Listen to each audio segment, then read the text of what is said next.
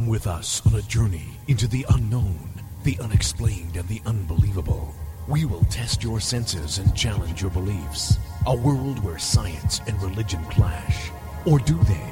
You will meet real people and hear real stories, but you will not believe. You will witness strange sights and hear strange sounds, but you will not believe. This is the New England Ghost Project. Welcome to the nightmare.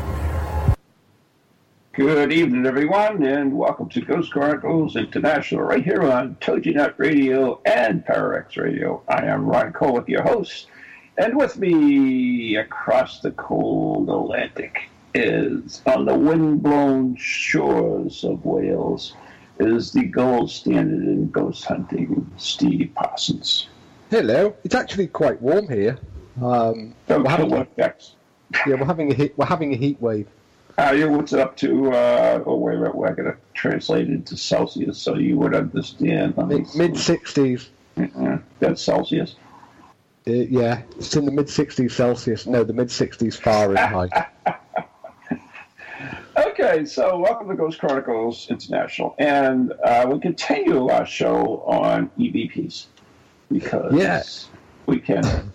Because we can. And um, I was out on Saturday night. Um, during, well, I was I was uh, observing, observing a ghost investigation conducted by three paranormal teams, and one of the most common devices, in fact, uh, universally deployed, uh, were E V P recorders, and S B eleven spirit boxes uh, were aplenty. So, uh, when it seems you say, to be the go-to piece of equipment. Steve, can you hear me all right? Perfectly. Because you seem to be talking over me. I just, just, I know that's not like you. So, uh, so I mean, what is the difference between an E V P, E V P recording device and a uh, digital recorder? Well, none whatsoever. It should, they're both just recorders. Um, but there okay. are, there are. Um, what they were using is. Uh, Audio recorders, these were digital recorders, um, but they also had, in addition, um, spirit boxes, which are also E V P devices. Oh, just shoot. Um, yeah. These are the ones that, these are the broken radios. Mm-hmm. So they have no recording facility as such. Um, as, as we talked about last week, traditional electronic voice phenomena research uh, requires that you ask a question and you wait for a response on a recorder, and then you play back the responses and mm-hmm. interpret the. But with spirit boxes, which were uh, really a very recent invention, going back to well, certainly this century with Frank Sumption, uh, an American uh, investigator who started to put together this idea.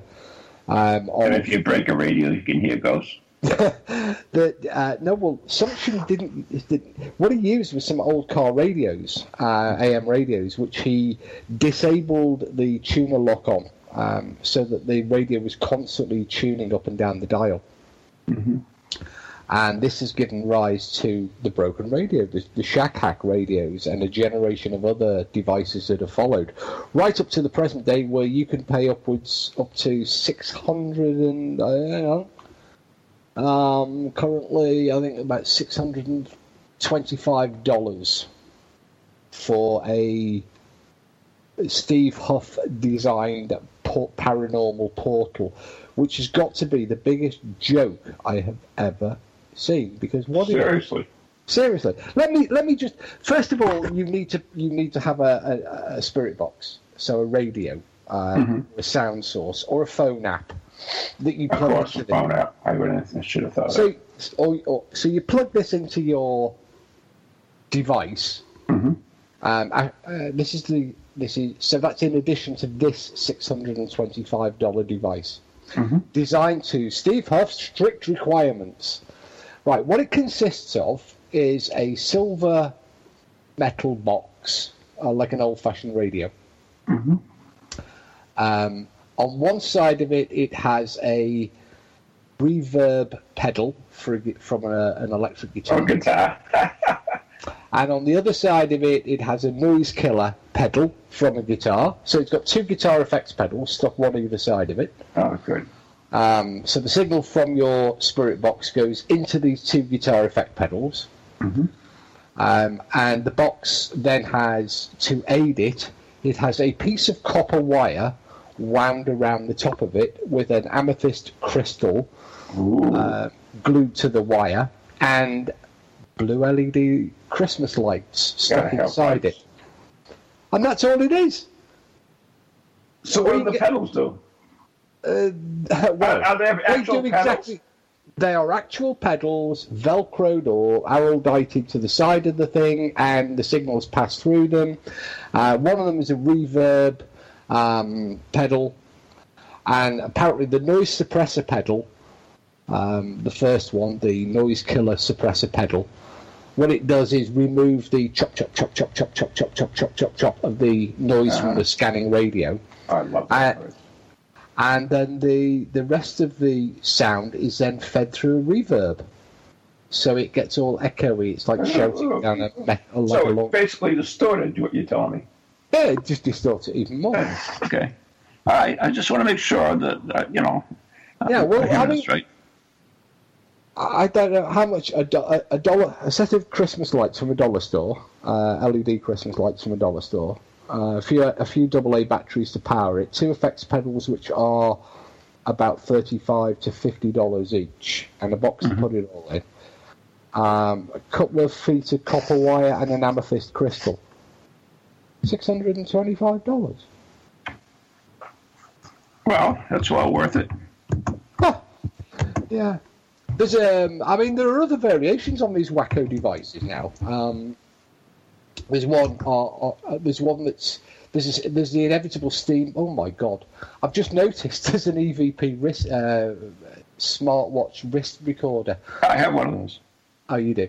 Uh, yeah. But this this is the newest one on the market. Two hundred and sixty-three dollars will buy you a Poltercom. This okay. Poltercom, yeah, the Poltercom.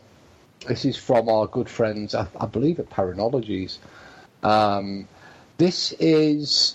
Well, it looks like a cuckoo clock, uh, sort of steampunk cuckoo clock. The whole thing is three D printed, um, and it's got an echo processor to distort the sound. It's got an extended antenna for better reception. Oh, uh, just shoot me! Um, and a talk-over button. Apparently, the Poltercom is three D printed with simulated copper filament, and it takes fifteen hours to print and then ten hours to glue together. Ah, that's special. And yeah, it just looks, for all the world, like a cuckoo clock with the mm. word Poltercom written on it, painted on it, engraved onto it. Interesting. Most, most uh, which, of course, couldn't be any further away from electronic voice phenomena. Right. So I, I just wanted to, to talk a little bit about it, but I, I'd like you to look in the uh, the Skype chat, to, and could you take care of that business for us? Uh, so anyways, moving right along, uh, we talked a little bit about uh, Raudive last week, and uh, a lot of people forget about uh, Friedrich Jürgenson, of course.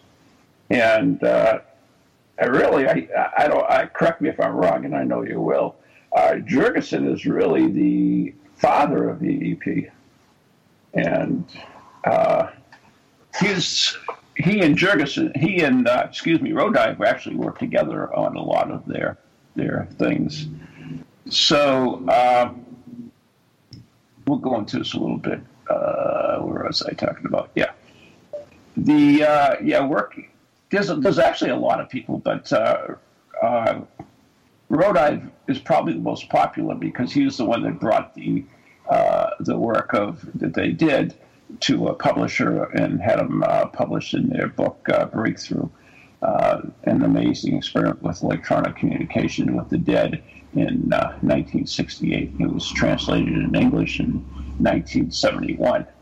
And uh-huh. uh, yeah, okay, you back with me? Yeah, I've, I haven't left. Okay, so I was talking a little bit about Raudive, and I think you, you're more familiar with him than I am. Uh, not Raudive, here we go. Jürgenson. Uh, uh, so, yeah, we're back to uh, Raudive again, or Jürgenson. Jürgenson. Jürgenson. Right, Jürgenson. Because he, you know, a lot of people, we, we just jump to Raudive. We don't really talk about Jürgenson too much. Um, the Well, Jürgenson was, was considered to be the modern, the father of modern E V P. The guy was um, a film producer. He was also, uh, but he never really publicised it at the time, and it's it's rarely mentioned. He was also uh, a bit of a mystic, and he was out into the he went out in the forest recording birdsong, right, um, and encountered a series of anomalous voices on his recordings, which he claimed were messages from, or he recognised the voices as being that of his uh, deceased parents, mm-hmm. uh, with messages uh, that pertained to him. And this intrigued him. He went back and he made further recordings, and this resulted in him uh, writing a book, and it was his book, uh, the name of which eludes me for the moment. Um, what on earth was that? What? Um, But Jürgenson um, wrote a book, the name of which, as I say, completely eludes me for the time being.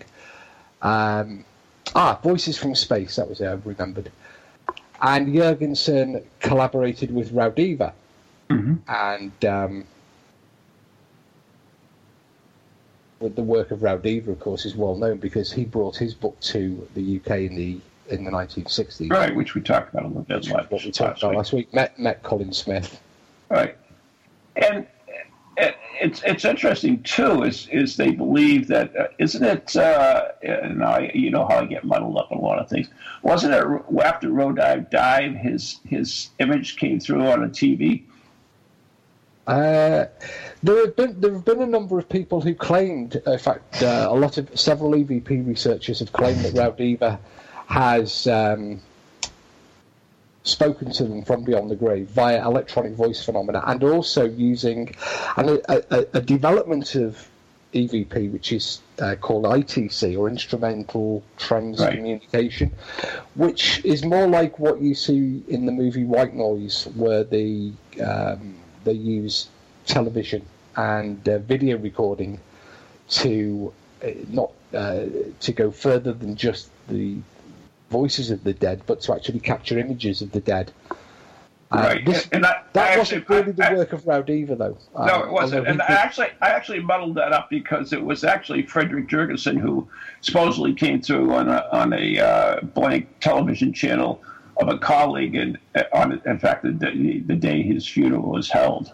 Uh, well, so. Ra- well, well, you weren't wrong, because Raudive actually has also claimed that his. Uh, it's also been claimed that Raudive has. Um, appeared mm-hmm. uh, via I T C and E V P. He's both spoken to people. Raudive, I think, is uh, key to E V P, um, and one of the most misunderstood areas of E V P, which is the classification of the voices system that he used.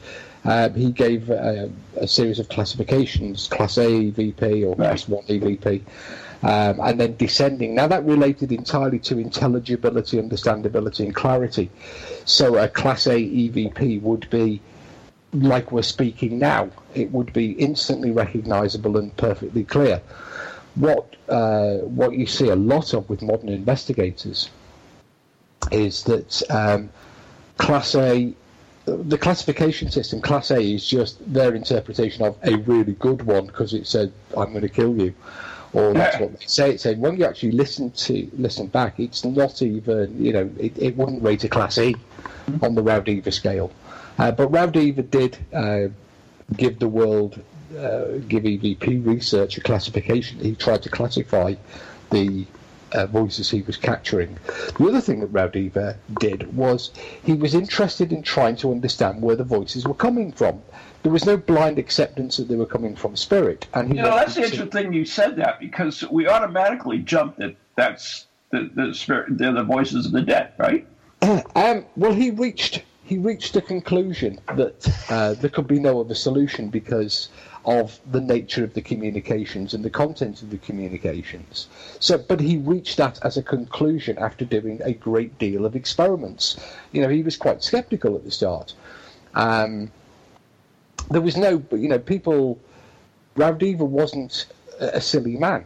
Um, you know, he was he was a parapsychologist. He was a professor, um, and a very intelligent man. And he approached it in a an objective and balanced way. And he he examined the claims of Jürgenson, and there were others, um, and reached the conclusion that, in his opinion, based upon the experiments that he was doing, um, that this could only be explained by the voices of the deceased, or people who had, you know, uh, including the voices of the deceased, because there are also E V P recordings that are otherworldly in that they claim to be uh, never having, well, yes, and never having lived entities.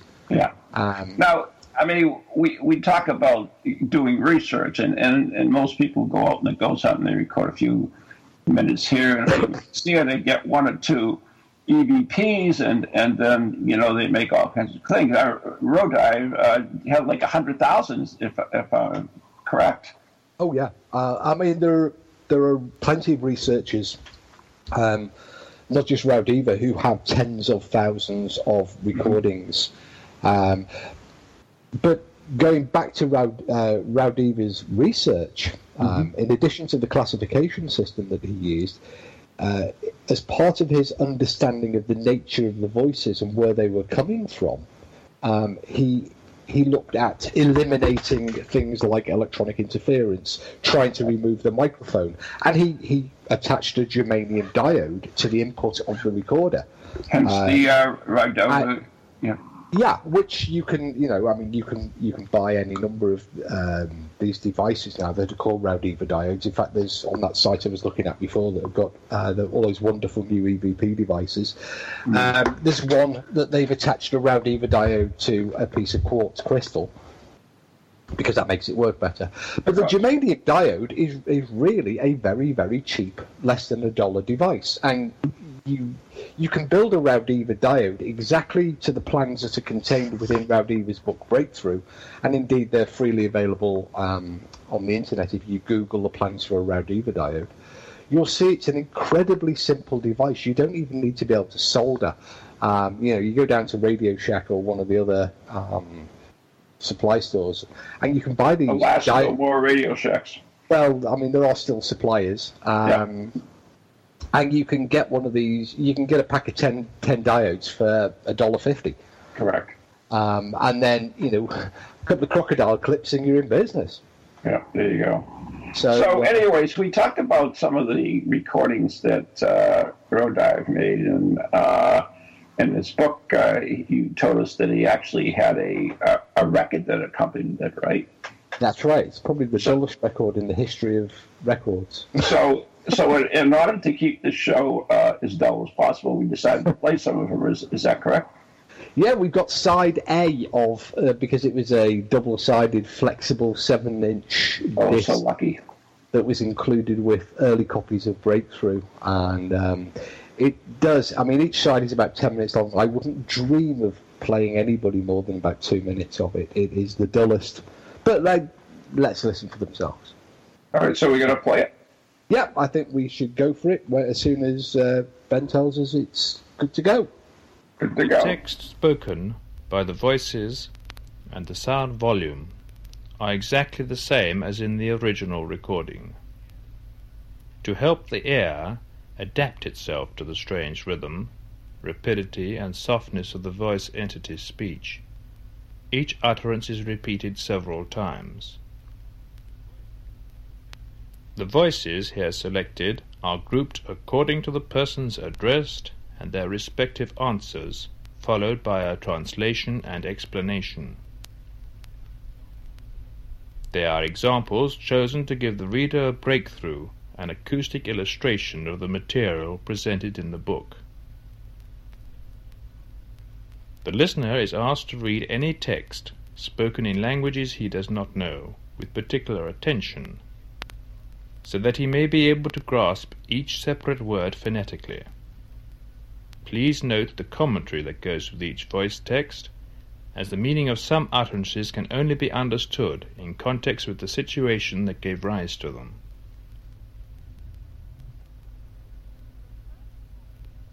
The first voice is that of Margarete Petrowski, who had told the experimenter during her lifetime that she did not believe in an existence after death. After her passing, the experimenter asked her how she felt in the beyond, and a voice, identified as coming from Margarete, answered, "Bedenke, ich bin."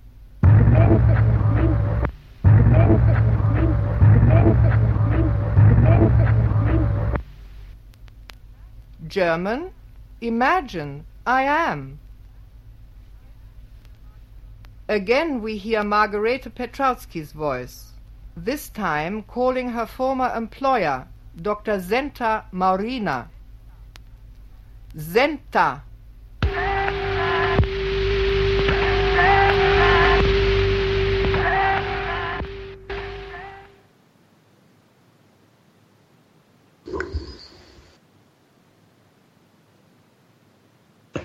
I think, uh, yeah, uh, well, there we are. That was... Uh, oh, actually, that was intriguing, Steve. You, well, you, I, you can listen to the whole twenty minutes of the disc. Um, is, is there a link that we can put on our site for people to... If people to just, if people Google Breakthrough... Uh, I, I will take care of that. I will break, take care Breakthrough of that. D V D. I'm sure that there is. Um, uh-huh. I made, I, I made my, that copy is one for, I made actually from the disc itself. The, what's interesting though is that was that excuse me was that Raudive's voice? Uh, no, that was me. That was uh, his one of his research assistants. Okay, um, thank he, you. you do hear him speak later though. Oh. Um, but Konstantin, one of the things that you uh, the disc also explains is the classification system, and, and what you hear in that um, is something again that he identified um, as being a particular, um, particularly important with respect to electronic voice phenomena, in that they were what he termed polyglot. Um, that means that the the the sentence or phrase that was spoken. Mm-hmm. Would would be perhaps in two or three languages t- at the same time. So one word might be German, then you would have English, then Latvian, or English, English, French, or French, English, German. Uh, the other thing that he noted was that there was a musical quality to the voices. They didn't just come across as robotic radio voices. In fact, they had nothing at all to do with radio, because what you hear on Breakthrough are all, um, with one exception, I think, uh, diode voices. So these were all being captured with the Raudive diode. Yeah, I think there was a, the effect they called sing-song. Yeah, uh, uh, polyglot and sing-song. Now, what you don't see, you, you do find that with a lot of other researchers, Raymond Cass and others, they reported the same, the same um, sort of voices. Mm-hmm. But you don't find that with modern E V P, and you don't find it with re- uh, recorder-only E V P from haunted locations. There you find often distorted, broken, very hard to understand um, words and phrases that, that can be interpreted. And, and, and I saw this on Saturday night, the same sound interpreted three or four different ways by three or four different listeners. Uh, of course, absolutely. Um, Now, yes, on Breakthrough, because it's it's um, a book, it's a record that accompanies a book. Uh, it's pointless in not putting the transcription in before the audio, because the mm-hmm. book is giving you the transcripts anyway. Um, but it, the clarity of the voices is really quite different than the clarity of modern voices, because Raudive only really used Class A E V Ps, or what he termed Class A E V Ps. And you can you can hear a distinct voice sound, um, and you, you you know there, it isn't hard to determine that there's somebody speaking. What what can be hard to determine is what they're saying, because of the polyglot, that the the multiple language nature.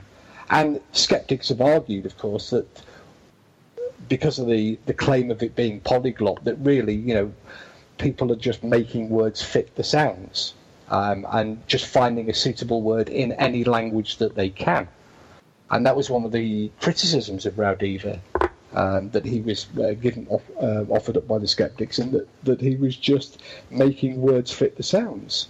What they what the skeptics had to agree on, though, universally, is that there were sounds, that there was um, you know there was clearly something on the recording. Right. They couldn't I mean, deny that. The evidence of there was, there was something um, on the recording. And Raudive, he, he, he established there were four uh, characteristics of voices, that the voice entities speak very rapidly in a mixture of languages, sometimes using as many as many as five or six different languages in a single sentence, um, that they speak in a definite rhythm. And this is what you said, uh, mm-hmm. that there is a definite rhythm. The rhythmic mode imposes a shortened telegram-style phrase or sentence. So it was quite, uh, they, they spoke in sound bites, we might say today. Right. Um, and because of this, grammatical rules were frequently ab- um, abandoned. Um, and and one thing, you know, I, I did, you know, when Raudive brought this to uh, Colin Smythe or Smith, whatever you want to call him, his mm-hmm. book, Colin just didn't accept it. He he ran a series of his own experiments, and oh, yeah, uh, absolutely. Uh, he did a lot of test recordings. And uh, I remember uh, there's there's one account that uh, he asked Peter Bander, uh, editor of Breakthrough, to listen to a tape. After listening, Bander heard a woman's voice saying in German, "Why don't you open the door?"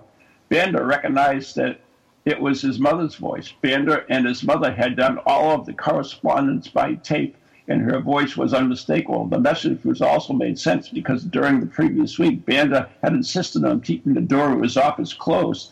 His colleagues had teased him over his seclusion. Bander knew Smythe could not understand German, so he asked others to write down it phonetically what they heard, and they all heard the same thing. So that's back to the, the classifications. That would be a Class A. I mean, that, that's the intriguing thing, not the stuff that we get on little ghost hunts today, but the, the serious I don't, tests. I don't think... I, yeah, I think even calling um, what they do today electronic voice phenomena is misleading, because it couldn't be any more different than E V P research that's done in E V P laboratories uh, by researchers around the world. Mm-hmm. And and that's the key. A lot of it's done in labor- blah, blah, blah, yeah, they, they don't need haunted houses. No, you don't. So, anyways, I know we're coming up into the break, but uh, when we come back, we're, we're going to talk a little bit more about this as as well, and some of the uh, tests. And in fact, we have our own E V P uh, research that we're doing, and uh, hopefully uh, we'll touch on that when we come back as well. So here's the tune. You're listening to Ghost Chronicles International right here on Toji Nut and Para-X Radio, and we'll be right back after the following messages.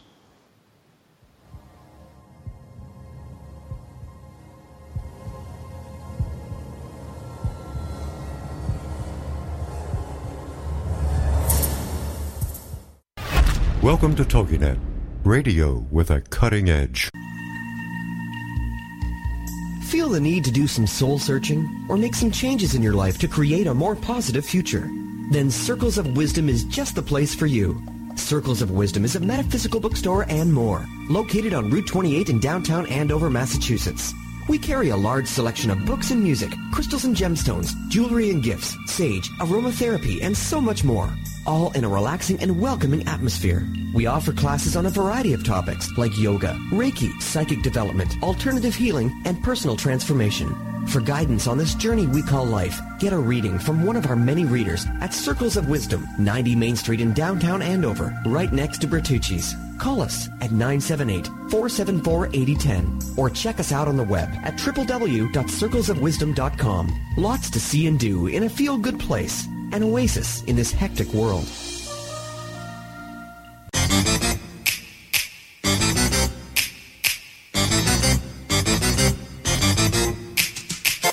They're creepy and they're kooky, mysterious and spooky. They all talk gobbledygooky, the Para-X family.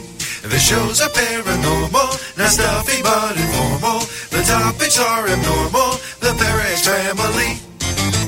They're strange, deranged,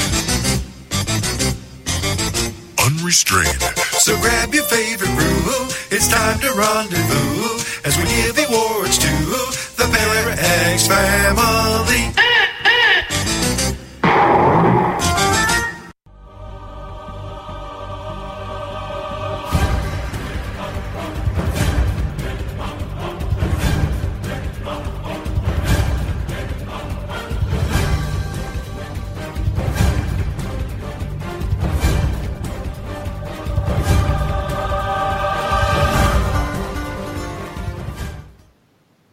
And if you can hear my voice, uh, I'd like you to leave me a message on the radio. As you're listening to Ghost Chronicles International with New England's very own Van Helsing and the gold standard in ghost hunting. And tonight the topic is electronic voice phenomena.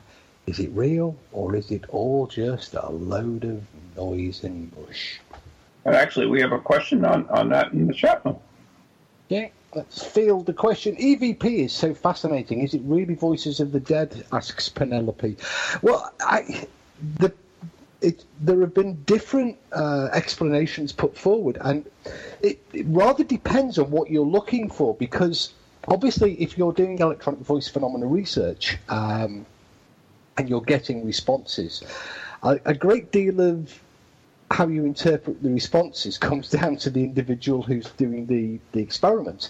And there are some researchers who have done um, experiments using E V P techniques who claim that the responses are, are not coming from the dead, but are coming from other planets or other dimensions. Um, and Trump's here. Yeah, so so you get various claims as to cause, you know, where the voices are coming from. Um, Raudive, as I say, he reached the conclusion that the voices were coming from the deceased because of the of the nature of the responses. But there have been U F O researchers using um, almost uh, identical experiments, yeah, who have said that they've been able to contact the, the inhabitants of Alpha Centauri or Mars, or in one bizarre uh, experiment, the inhabitants of the Sun. You know, it's really funny you mentioned that, Steve, because we, we get the same thing with uh, E V Ps. Uh, you know, I mean, not E V Ps, uh, the Ouija board. You get people that, that, that say, oh, these are the voices dead. You get some people say, oh, these are demons.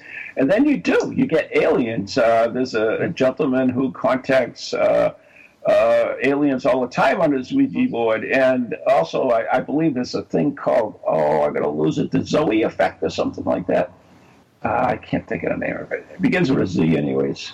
Uh, we did a show on it with uh, uh, Mary Ellen Guiley uh, a few Uh, months back, but uh, yeah, I mean, it, isn't that funny that it's once again it goes down to interpretation, correct? Oh, absolutely, and it even comes across into mediumship itself, because there are a lot of mediums who claim to be able to channel aliens and extraterrestrials and gods and God, and yeah. but it, it very much comes down. There's an old saying, isn't there? You, you always see you see the God you want to see. Good um, point. Good point. And I think because it, this is a subjective experience, you hear a sound, you hear a noise um, on your recorder, and there was no doubt on Raudiva's recordings there were sounds. And often when you come back from a haunted building and you play back your recorder, there is sound on that recorder. Mm-hmm.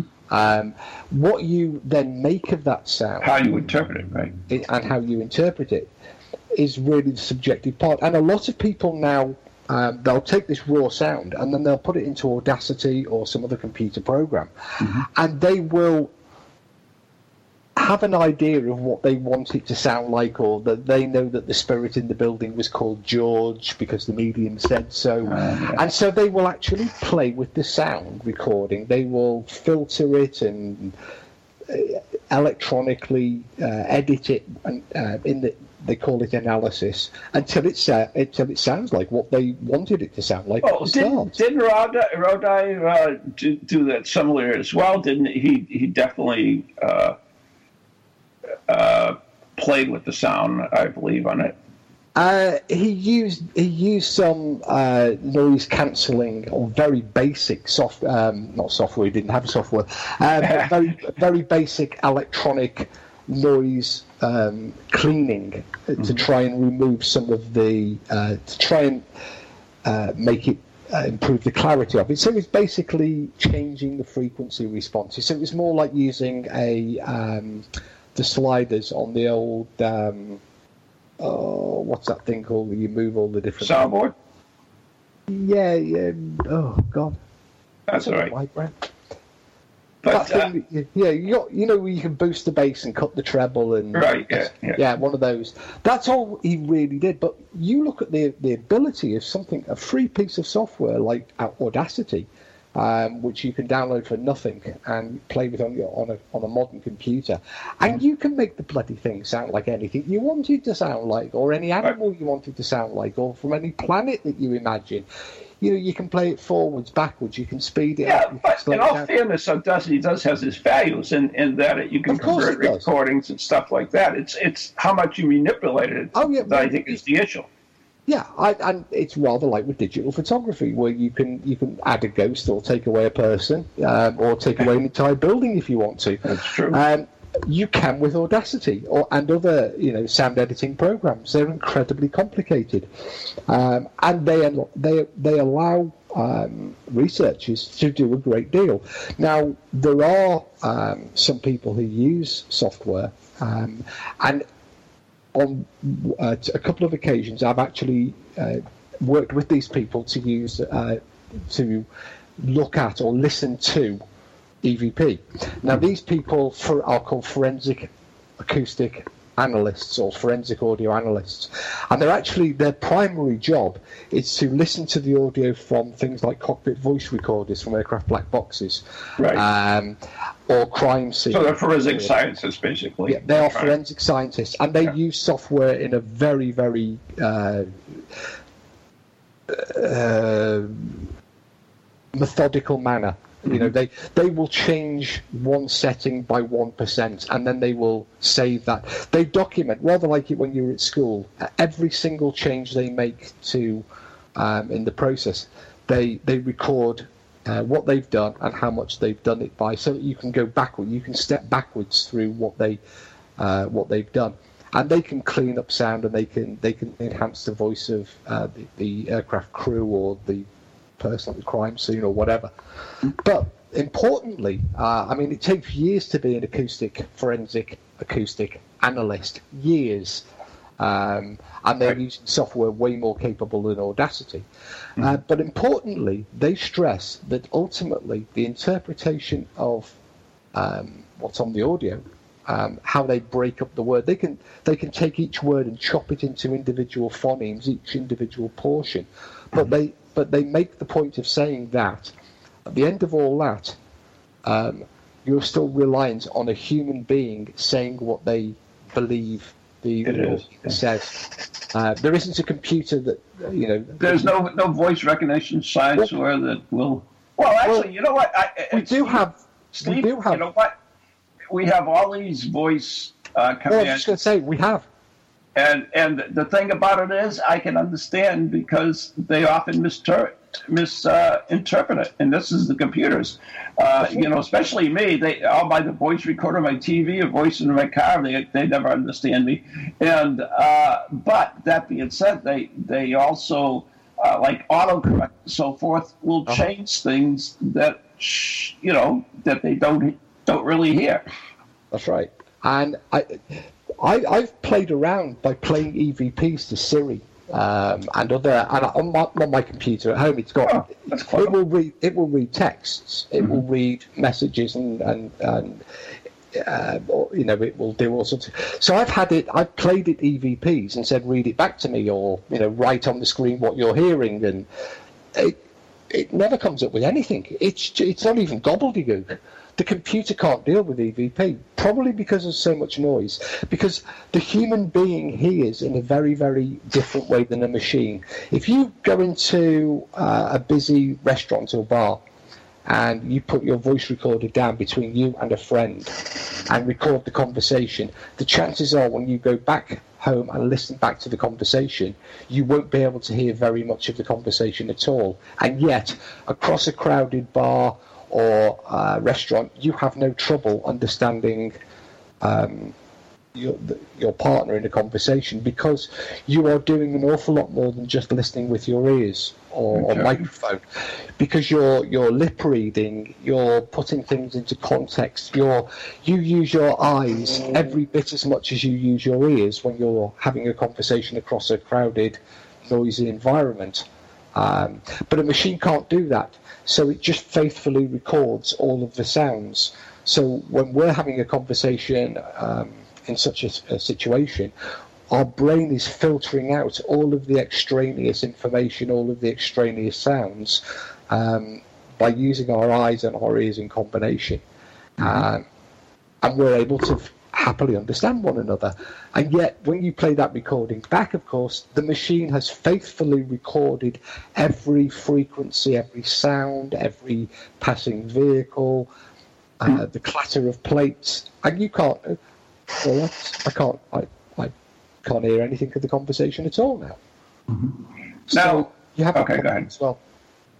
Yeah, now, uh, in uh, two thousand five, uh, in the uh, Journal Society of Psychical Research, uh, there was a, uh, a report published by a, a gentleman by the name of Alexander McRae. Are you familiar with this?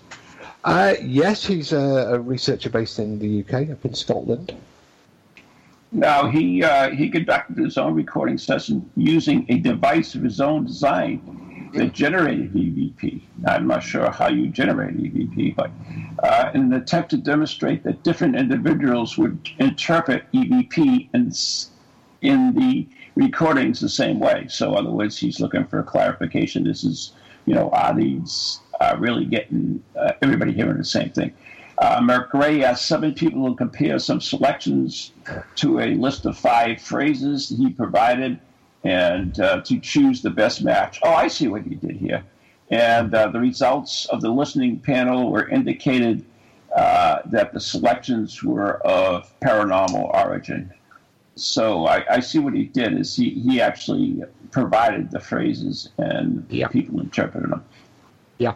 Um His experiment is, is, as I say, it's documented in the journal for the S P R. Um, yeah.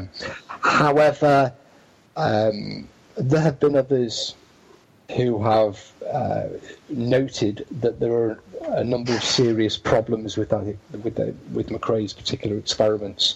Okay, so um, you are familiar with it a little bit then. Well, it's, I was I was thinking about add the rider to that um, by saying I don't want to go into the problems that they've highlighted with the experiments because McRae is notable for threatening legal action over anybody and everybody who.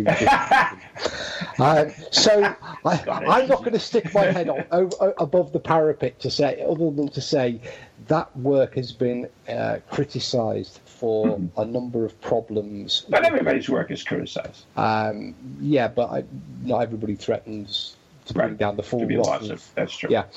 Um, but, I mean, they had a limited selection and they had a choice to make, so they will make a choice. If they had no cho- if they had um, free choice, just tell me what you think it says. You w- you may have a lot more randomness in the responses. You know, I remember the days on Most Haunted when they used to play E V Ps on the show, on the live shows. Um, at the start of the show, there would be a selection of four E V Ps. And then um, they would get people to phone in or text in with what they thought the E V P said. Now, what would happen is at the start of the show, this ticker tape that ran across the bottom of the screen said, Mrs. Mrs. Mary Smith from says, I, you know, it's a man's voice saying, I'm going to kill you. And then somebody else would say, it's a little girl's voice. Um, and you would get a lot of very random responses at the beginning of the show, uh, running along this ticker tape at the bottom.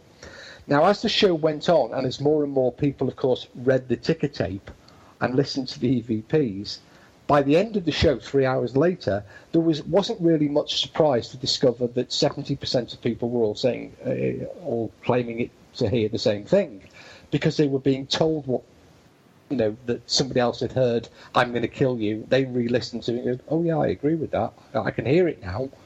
Because priming the pump is, is critical. Uh, rather like the medium will tell you, um, as you go on the ghost hunt. Now, the ghost in here, he likes to stroke women's hair or touch people on the shoulder or touch people on the back. They're basically saying, you know, this is what you're going to expect. And if you go to an E V P session and the person is, somebody suddenly shouts out, I can hear it say George and you're going to die. Well, three other people are probably likely to agree. Then somebody else will, after replaying it a second or third time, will hear the same thing. And you always get a few people who afterwards will bravely say, um, that, well, I didn't really hear it, but my friend said that they could hear it, and so I thought it was, you know, um, yeah. I thought that's what it said too. So they they will go along with the, the majority decision and agree with the majority decision. So you get this false consensus, this false agreement. Um, now, Anne Winsper um, has also highlighted in her work one of the other problems of E V P research, and that is uh, in any experiment where you um, play people or you give people audio recordings to listen to, as McRae did, um, perhaps over the internet, perhaps by C D, perhaps you know on a, on a uh, you send them the sound files. Mm-hmm. You have got no control over the playback device. Some people will be using two hundred dollars headphones. Some people will u- be using two dollars right. headphones. Um, you have no control over one of the most important variables. So what Anne has had to do is that she can't, when, that's why she's been so desperate for participants, because she can't just mail out the sound file she's using. Right. Uh, she actually has to take the device to the individual, so they're all getting exactly the same. Uh, and, and people don't realize that, but how you listen to it is, is just course. as important as how you record it. And Absolutely. and I always bring you up as an example, Steve, because uh, at the uh, the uh, lighthouse we do uh, ghost tours, and we always play some E V Ps. And there's one E V P that's played on there. It says crap. And when we played inside the lighthouse, and we've been doing this for years, everybody does not hear crap at all. They hear it's uh, something I forget, uh, be right or something like that, be right or, or whatever. Even Jeremy, however, is about the only person, he knows what it says. Even though I know what it says, I hear be right. But yet, you came over and uh, you did the ghost hunt, and we had a bunch of people, so we did the E V Ps outside. And when we did the E V Ps outside, everyone heard crap, and nobody heard be right. So once again, it, that's how important uh, listening to it and, and how you yeah, listen exactly. to it. Yeah. I mean, you've you've been in the situation. You will no doubt um, been in the situation where you're in a large empty hall or oh, um, okay. garage space, trying to talk to somebody ten feet away.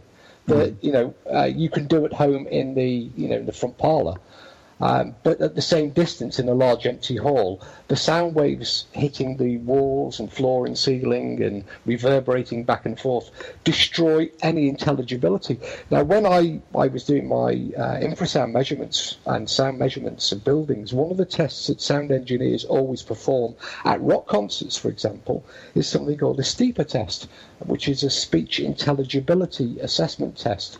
Um, which is a recognised um, in- industry standard, um, and it looks at how the sound waves in the uh, the frequency range of the human speaking voice are affected by the local environment of the building. Um, and when they're designing uh, acoustic venues, uh, when they're designing music studios or radio studios, these STEPA tests form part of the um, work that's done beforehand, because you know uh, we have a we have a really cool building here in West Wales. It's a gong tower that was built in the Victorian era, and it has a domed roof. Mm-hmm. And I'm sure you've heard of the Whispering Gallery at St Paul's Cathedral in London. Mm-hmm. Uh, this has a very similar phenomena. There is a particular point where you um, underneath this uh, low dome roof, it's about ten feet high. Um, and it's a parabolic dome, so rather like an upward, an inverted parabola. Um, and if you stand in a particular spot on the on the floor, you can't actually hear when you speak. Mm-hmm. Uh, and nobody and, can hear, because yeah. you're, the sound waves are just dissipated. It's it's like it's like the, the sort of kind of how a stealth fighter works. You know, the, the radar waves hit it and they've just sent off in all sorts of. They don't come back to your own ear, so you don't right. hear what you're saying. And, and it's intriguing, too, because when you came over here, we went to Hammond Castle. And in Hammond Castle, they actually had one of the rooms that was built so that Hammond could hear everything his guests were saying. In other words, mm-hmm. it was it was the reverse of what your dome was, and, and yeah. that it was sensitive so that he could uh, hear everybody, even their whispers. Exactly. Well, the other effect of the uh, Guntower Museum is that although you can't hear what you're saying, uh, somebody about sixty feet away, around a corner in the in the adjacent corridor, can hear you, even if you're whispering. Oh, really? That, that's pretty. And cool. That's the effect of the Whispering Gallery at St Paul's. Mm-hmm. Now, this thing is a huge circular gallery at the top of the dome of St Paul's Cathedral in London, and you can stand at one side and have somebody seventy or eighty feet away on the opposite side, and you can speak to each other in whispers.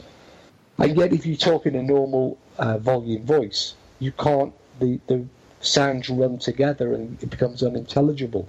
But if you whisper, you can hear each other perfectly well. So we we have claims with all these new devices that, that are out there, and we talked about some from the beginning of the show, of, and and how they kind of manipulate the sound and everything. But uh-huh. their, excuse me, their answer to that is that they're just attempting to make Uh, the process of speaking easier for spirit versus uh, just yeah. a straight recorder. So how do you how do you answer that? Well, you can't, because you can't say that they're not. Um, you could say it's unlikely, and the skeptics, you know, the skeptics can say they sure do. The skeptics will say, uh, argue that it's not, on the basis that, of course, spirits don't exist. But we don't actually know that they do, and we don't actually know that they don't.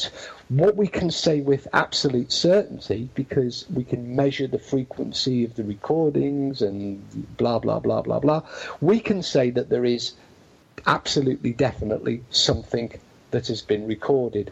We can't say with Uh, certainty what that something is. We can say it sounds like a voice, it's, it sounds like a word, um, it sounds like a sentence. W- and what we absolutely definitely cannot say anything about is the cause. Um, you know, we don't know whether it's coming from the dead, whether it's coming from some uh, physics within the recording device, uh, as happened with the famous Panasonic D R sixty. Um, the legend, like twelve, fourteen hundred dollars. So. Yeah, and the reason the reason that you know, uh, the, I mean, this device is legendary for capturing ele- electronic voice phenomena, yeah. and that's why. However, everybody seems to accept now that the reason it captures them is because it was broken um, from the start. It was a very poor design. The audio gain chip uh, was basically badly badly designed and engineered, and it was so susceptible to picking up anything and everything in the radio frequency around it that it was useless as a sound recorder. But of course, if you're looking for spurious voices that you can't explain the cause of, and you're not really going to ask very many questions, because most people when they're recording... And you got fourteen hundred dollars. Well... Most people, when they're making E V P recorders, when they get the recorder out of the ghost kit bag and they set it up and say, you know, if there are any spirits here, can you talk to us? They are already accepting that the spirits will talk to them. And they don't question where the voices or where the sounds are coming from. They, they automatically accept that, unquestioningly, that the spirits are speaking to them. Um, they're, they're, they're only concerned with what the spirits are saying. E V, uh, modern ghost investigators are not questioning where the sounds are coming from, merely what the sounds are saying. And this is a huge problem, because the first question has to be, what is the source of the, re- of the audio that's on that recording? Is it a passing taxi cab? Is it an aircraft going over? Is it just badly designed circuitry? The, It is no, no. It should never be a question of what it's saying, because that is a huge leap into presuming that it's an intelligent response uh, without any evidence that it is an intelligent response, or that it's indeed it's even a person speaking at all. And this is a it's a discussion we had at the S P R one year when there was a um, another speaker who was presenting a case for some E V P recordings. Mm-hmm.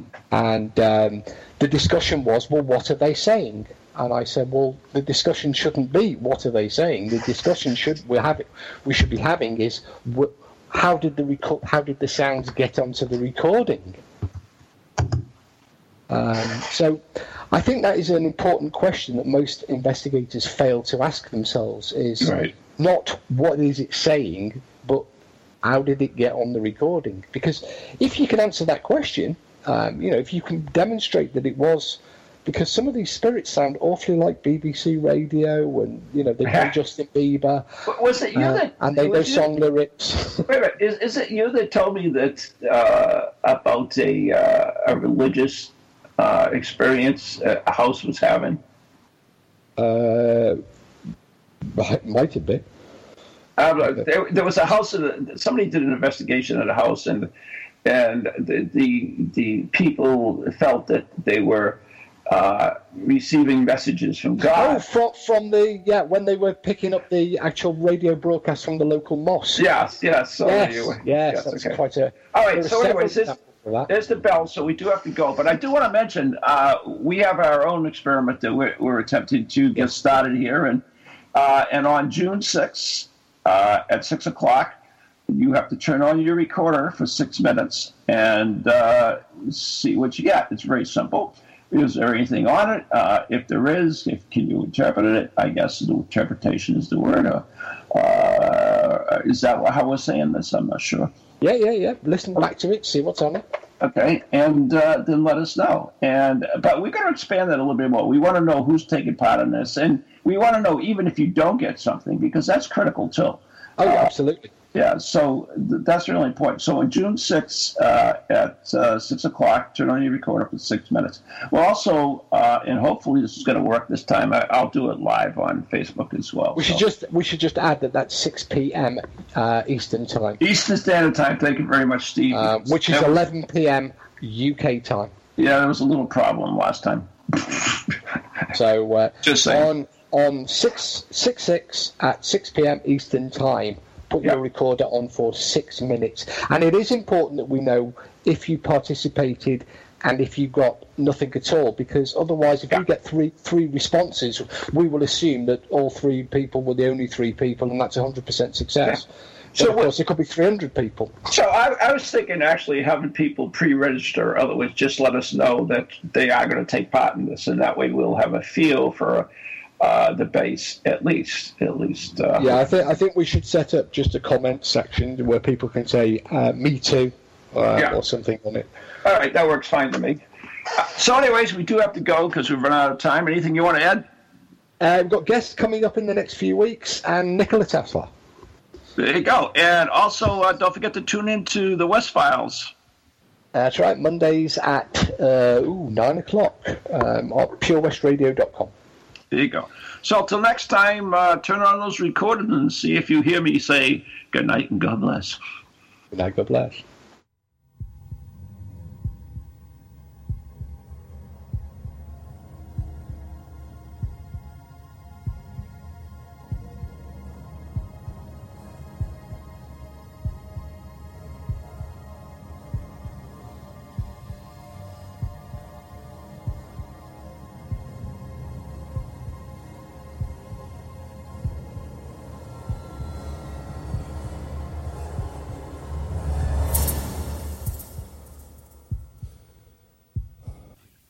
Ghoulies to ghosties, long-leggedy beasties, and things that go bump in the night. Deliver us, good Lord.